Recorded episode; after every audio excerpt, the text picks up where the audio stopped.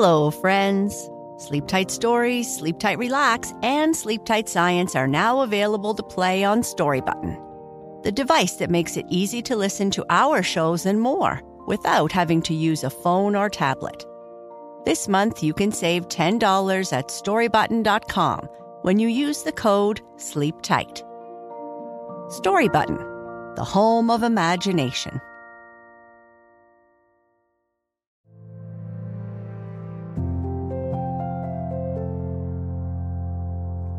Hello, I'm Sheryl, and this is Sleep Tight Relax, a calming bedtime podcast for the young and young at heart. This story was originally published in Sleep Tight Premium. To listen to more stories like this, please visit sleeptightpremium.com and subscribe. That's sleeptightpremium.com. Thank you.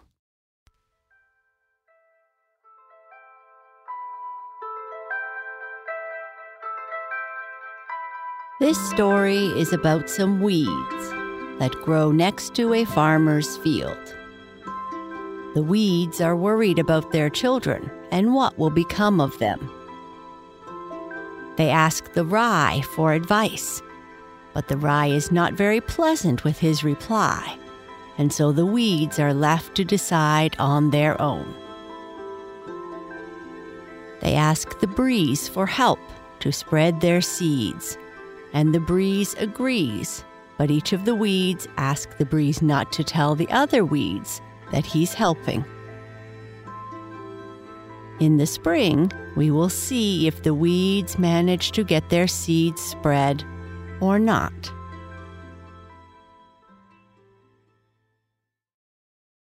The weeds. It was a beautiful, fruitful season. Rain and sunshine came by turns just as it was best for the corn. As soon as the farmer began to think that things were rather dry, you might depend upon it that the next day it would rain. And when he thought that he had had enough rain, the clouds broke at once just as if they were under his command. So the farmer was in good humor, and he did not grumble as he usually does. He looked pleased and cheerful as he walked over the field with his two boys. It will be a splendid harvest this year, he said. I will have my barns full and will make a pretty penny. And then Jack and Will will have some new pants, and I'll let them come with me to market. If you don't cut me soon, farmer, I shall sprawl on the ground, said the rye, and she bowed her heavy ear quite down towards the earth. The farmer could not hear her talking, but he could see what was in her mind and so he went home to fetch his scythe. It is a good thing to be looked after so well, said the rye. I can be quite sure that all my grain will be cared for. Most of it will go to the mill. Not that that proceeding is so very enjoyable, but it will be made into beautiful new bread and one must put up with something for the sake of honor. The rest the farmer will save and sow next year in his field. At the side of the field, along the hedge, and the bank above the ditch, stood the weeds. There were dense clumps of them thistle and burdock, poppy and harebell, and dandelion. And all their heads were full of seed. It had been a fruitful year for them also, for the sun shines and the rain falls just as much on the poor weed as on the rich corn. No one comes and mows us down and carries us to a barn, said the dandelion, and he shook his head, but very cautiously, so that the seeds should not fall before their time. But what will become of our children? It gives me a headache to think of it, said the poppy. Here I stand with hundreds and hundreds of seeds in my head and I haven't the faintest idea where I shall drop them. Let us ask the rye to advise us, answered the burdock. And so they asked the rye what they should do. When one is well off, one had better not meddle with other people's business, answered the rye. I will give you only one piece of advice.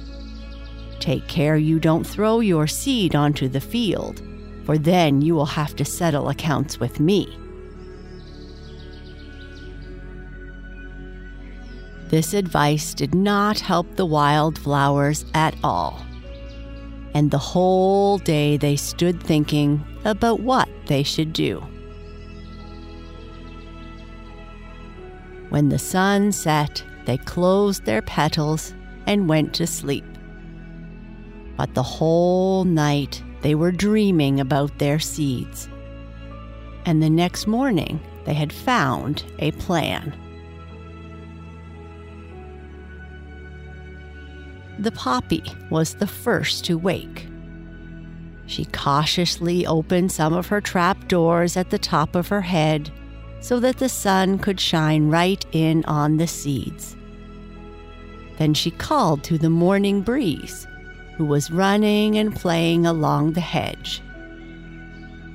Little breeze, she said in friendly tones, will you help me?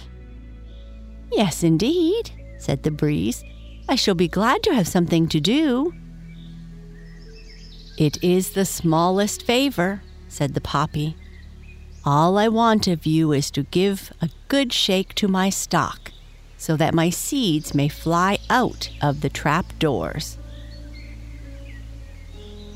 All right, said the breeze. And the seeds flew out in all directions. The stalk snapped, it is true, but the poppy did not mind about that.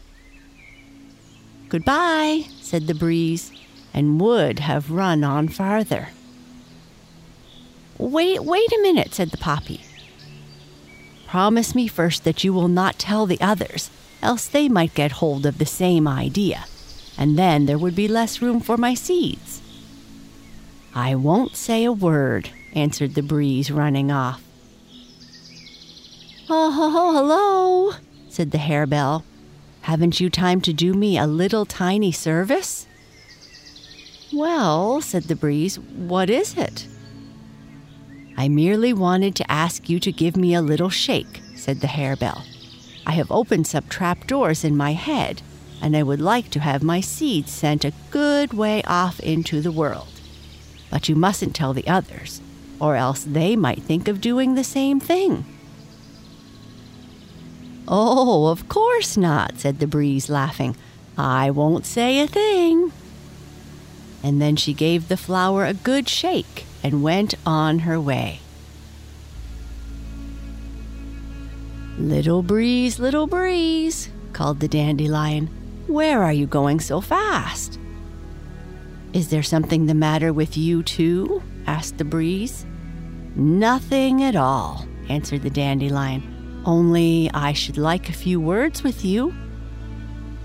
Be quick then, said the breeze, for I am thinking seriously of lying down and having a rest. You cannot help seeing, said the dandelion, what trouble we are in this year to get all our seeds put out in the world. For, of course, one wishes to do what one can for one's children. What is to happen to the harebell and the poppy and the poor burdock? I really don't know. But the thistle and I have put our heads together, and we have hit on a plan. Only we must have you to help us. That makes four of them, thought the breeze, and she could not help laughing out loud. Ha ha ha ha ha ha. What are you laughing at? asked the dandelion.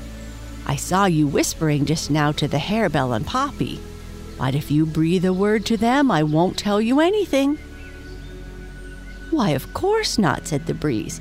I won't say a thing. What is it you want? We have set up a pretty little umbrella on the top of our seeds. It is the sweetest little plaything imaginable. If you will only blow a little on me, the seeds will fly into the air and fall down wherever you please. Will you do so? Certainly, said the breeze. And it went over the thistle and the dandelion and carried all the seeds with it into the cornfield. The burdock stood still and pondered. Its head was rather thick, and that was why it waited so long.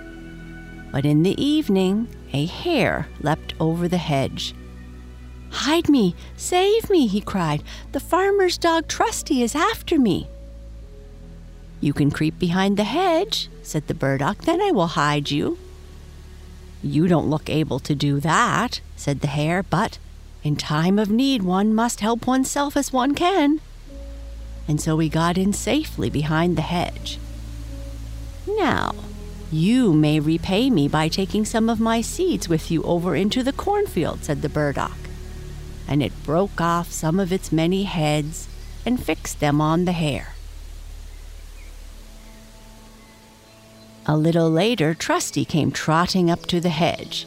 Here's the dog, whispered the burdock, and with one spring, the hare leapt over the hedge and into the rye. Have you seen the hare, burdock? asked Trusty. I see I have grown too old to go hunting. I am quite blind in one eye, and I have completely lost my scent. Yes, I have seen him, answered the burdock. And if you will do me a service, I will show you where he is.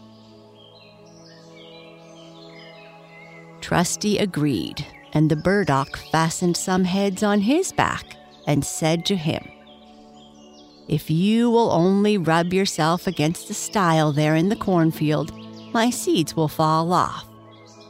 But you must not look for the hare there for a little while ago I saw him run into the woods.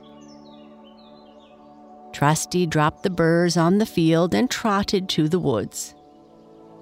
Well, I've sent my seeds out into the world all right, said the burdock, laughing as if much pleased with itself. But it is impossible to say what will become of the thistle, and the dandelion, and the harebell, and the poppy. Spring had come round once more, and the rye stood high already. We are pretty well off on the whole, said the rye plants. Here we stand in a great company, and not one of us but belongs to our own noble family. And we don't get in each other's way in the very least. But one fine day, a crowd of little poppies and thistles and dandelions and burdocks and harebells poked up their heads above the ground, all amongst the flourishing rye. What does this mean? asked the rye. Where in the world are you coming from? And the poppy looked at the harebell and asked, Where did you come from? And the thistle looked at the burdock and asked, Where in the world have you come from? They were all equally astonished, and it was an hour before they had explained. But the rye was the angriest. And when she had heard all about Trusty and the hare and the breeze, she grew quite upset. Don't be in such a tizzy, you green rye, said the breeze who had been lying behind the hedge and hearing everything. I ask no one's permission, but do as I like. And now I'm going to make you bow to me. Then she passed over the young rye, and the thin blades swayed backwards and forwards. You see, she said, the farmer attends to his rye because that is his business. But the rain and the sun and I, we attend to all of you without thinking who is more beautiful. To our eyes, the poor weed is just as pretty as the rich corn. And that is the end of our story. Good night.